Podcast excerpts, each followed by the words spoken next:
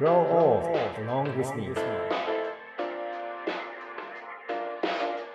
See all, nor be afraid. Radio Radio Radio Radio レディオネイティブへようこそ NPO 法人フィールドアシスタントの村上祐介ですネイティブ編集長の今井翔です。この番組はネイティブを知る様々なゲストをお呼びして暮らしをつなぎ続けるためのヒントについてお話を伺っています。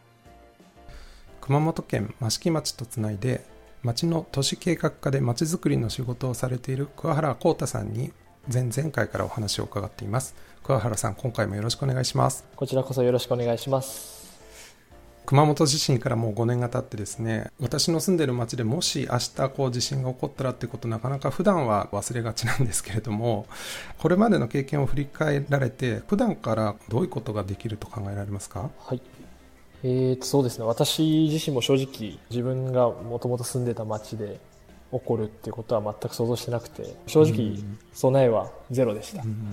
で、まあ実際その地震が起こるかもしれないって思ってても実際多分思ってない自分がどっかにいるのかなっていうのが多分皆さんも思うようなところかなと思いまして、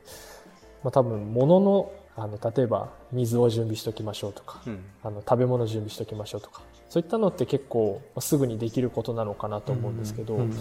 っぱりその隣の人とのつながりっていうのはやっぱりその、まあ、1日2日でやっぱ形成できるものじゃないっていうところもありますし当然その自分の家がもしかしたらなくなってしまうかもしれないというところがあって。隣近所の人を知らなかったらそこに誰が住んでいるとかもわからないですし何ですかね。災害で起きる可能性というのは当然あるので、そういった何ですかね。普段から何気ない会話でもいいのでつながりを生んでおくっていうのはすごく災害についての備えとして大事なのかなと思ってます。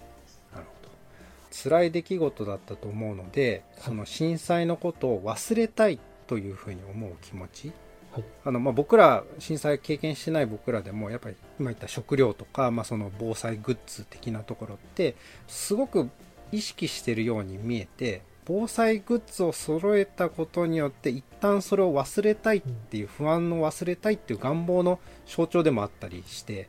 でやっぱり防災の基本って常に考え続けることが一番いいと思うんですね完璧なものを揃えて忘れちゃうよりかは不完全な状態でも意識し続けてた方が、まあ、僕は強いんじゃないかっていうふうには、まあ、思うわけなんですけどでもやっぱり忘れたい。で特に益城町の皆さんは経験をされたので、えー僕らが想像するものとはちょっと違うような本当に忘れたいっていう気持ちだったと思うんですよね。でその中でもこれはやっぱり忘れちゃいけないことそういったものの取捨選択の中からはどういったいうふうに感じられますか？そうですね。いや、すごい難しい質問だなと思うんですけど、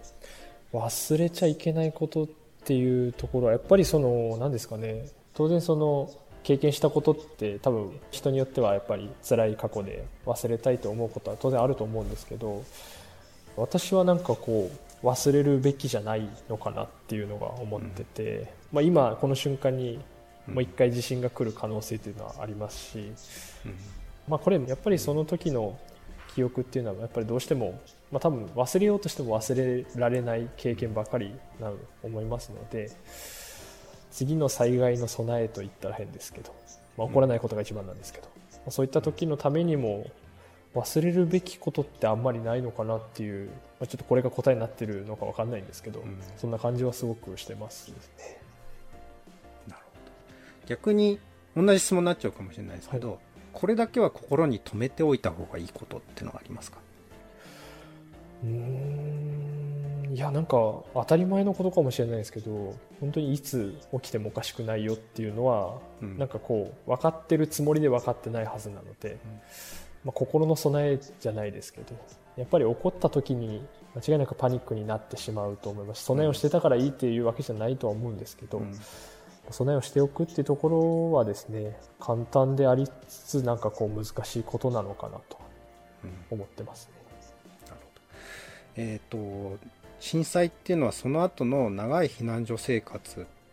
そっちの方が随分長いと思いますし、それっちの方がいつ終わるかわからない時間だと思うんですけどやっぱり心が折れちゃうこともあると思うし、まあ、いろんなことがあると思うんですよね、はい。まあ、そういった時の心の備えと、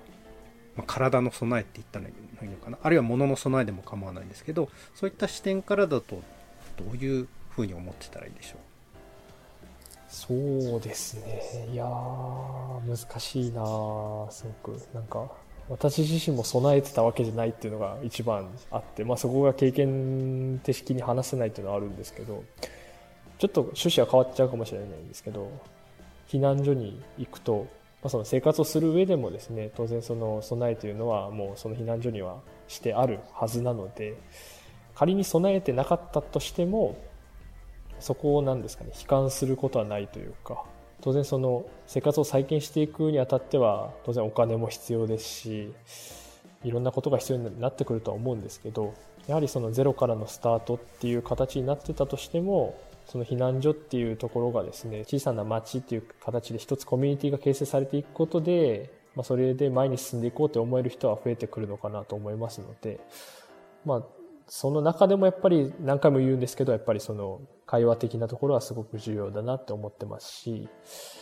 うーん、なんかこう、なんですかね。備えていることがいいことでも一概にも確かに備えてしまえばそれで安心してしまうっていうのもありますし、ただ備えてないということはなかなか難しいことにもなってしまうと思うので、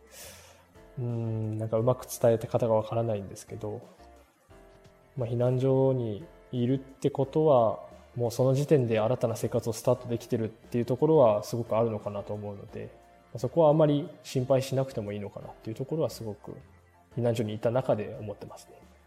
桑原さんありがとうございます心の備えっていうのはやっぱり形がない分難しい面があるのかもしれないですね The best is yet to be. The last of life, for which the first was made.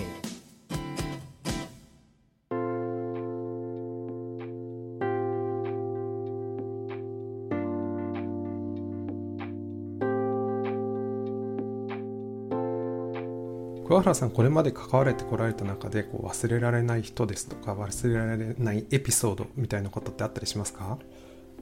はい、えー、そうですね。私が実際学生のボランティア的な立場の方とより多く関わってたってところはあるんですけど、えっ、と、まあ、その時にこう、リーダー的存在であった、当時高校生だった彼の話なんですけど、はいまあ、実際今でもすすごくあの付き合いがあるぐらいのこう仲にはなってるんですが、なんですかねすごくなんか発想が面白いというかですねあんまり器用じゃないんですけど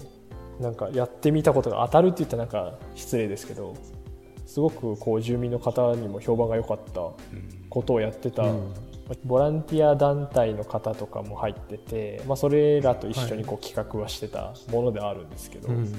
あのちょうど避難所が空いてる間にその、まあ、七夕とかがあってたのでお祭りをしようみたいな話になって組織委員長じゃないですけど、まあ、そういったことをやってた彼がいたんですけど、まあ、彼自身もすごい被災してダメージを受けている中で学生もやりながらボランティアも経験してて、まあ、二刀流じゃないですけど、まあ、そういった中ですごくこういろんな話をする機会が彼とは私はあって何ですかね。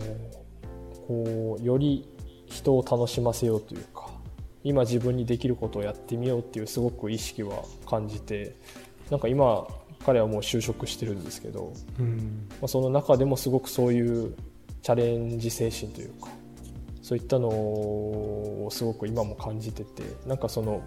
震災当初の彼と避難所が閉鎖する時の、まあ、4ヶ月ぐらいの彼はものすごく変わってて、まあ、一人の学生の成長を見れたっていうのはすごく、まあ、自分の中では面白かったなといううんっていうのはすごく印象に残ってますね。多分当時高校生だった彼に同じ質問を桑原さんについてどう思う？っていう質問をしたら多分似たようなことを言うんじゃないかなと思うんですね。その4ヶ月間の中で桑原さんの成長を見てきてそれが良かったとかっていう話がもしかしたら出るのかなっていう気もするんですけど、まあ、そういった意味ではその彼もそうですし、えっと、桑原さんご自身もそうだと思うんですけれどもその4ヶ月間を経て自分の中でどういうところが変わったというふうに思いますか？そうですね前回もお話した話とちょっとかぶると思うんですけど4ヶ月の中で街のことを知る機会が増えて単純にその街が好きだなっていうのを純粋に感じれるようになったっていうのは自分の中ではすごく今に生きてる感じというか一番かなと思ってますね。避難所の生活って毎日あの例えば食べ物の話とか避難所運営って途切れることないと思うんですよね。土日でも多分ある。と思うし、はい、いろんな人がこう活動してる中でしかもその4ヶ月で結果終わったけれどももしかしたらもっと長かったかもしれないっていう、はい、その渦中にいた時はそう思ってたかもしれないですけどそういったその長く続けていくっていうところは特に意識することなかったんですか？それともやっぱりこういつ終わるとかなんかそういうことを意識しながらなんでしょうか？いや正直意識する余裕はなかったですね。なんか今思うとまあそのまあ、日々新しいことが来てやっぱがむしゃらにやるしかなかったっていうところで、まあ、気づいたら1ヶ月経ってたとか2ヶ月経ってたとかそんな感じですね。その時に先ほど挙げていた高校生の彼まあそれ以外にも何人もいらっしゃると思うんですけど、年齢がそれなりに近くて同じ境遇で同じ立場でっていう人がそばにいる。それが1人だったらっていうのと2人3人4人だったらっていうところには何か違いがありますか？あれですね。私も多分一人でボランティアとかしてたら絶対4ヶ月も頑張ってないでしょうし、まあ、頑張れというかそれ関われてないでしょうしなんかその当然私よりも年下の、まあ、高校生だったり中学生っていうのが、まあ、すぐそばでこう大人にですね文句を言われながらも頑張ってる姿っていうのはすごく私の中では何ですかね刺激になるというか、まあ、なんで当然そのまあ、中学生だったりが、まあ、高校生だったりが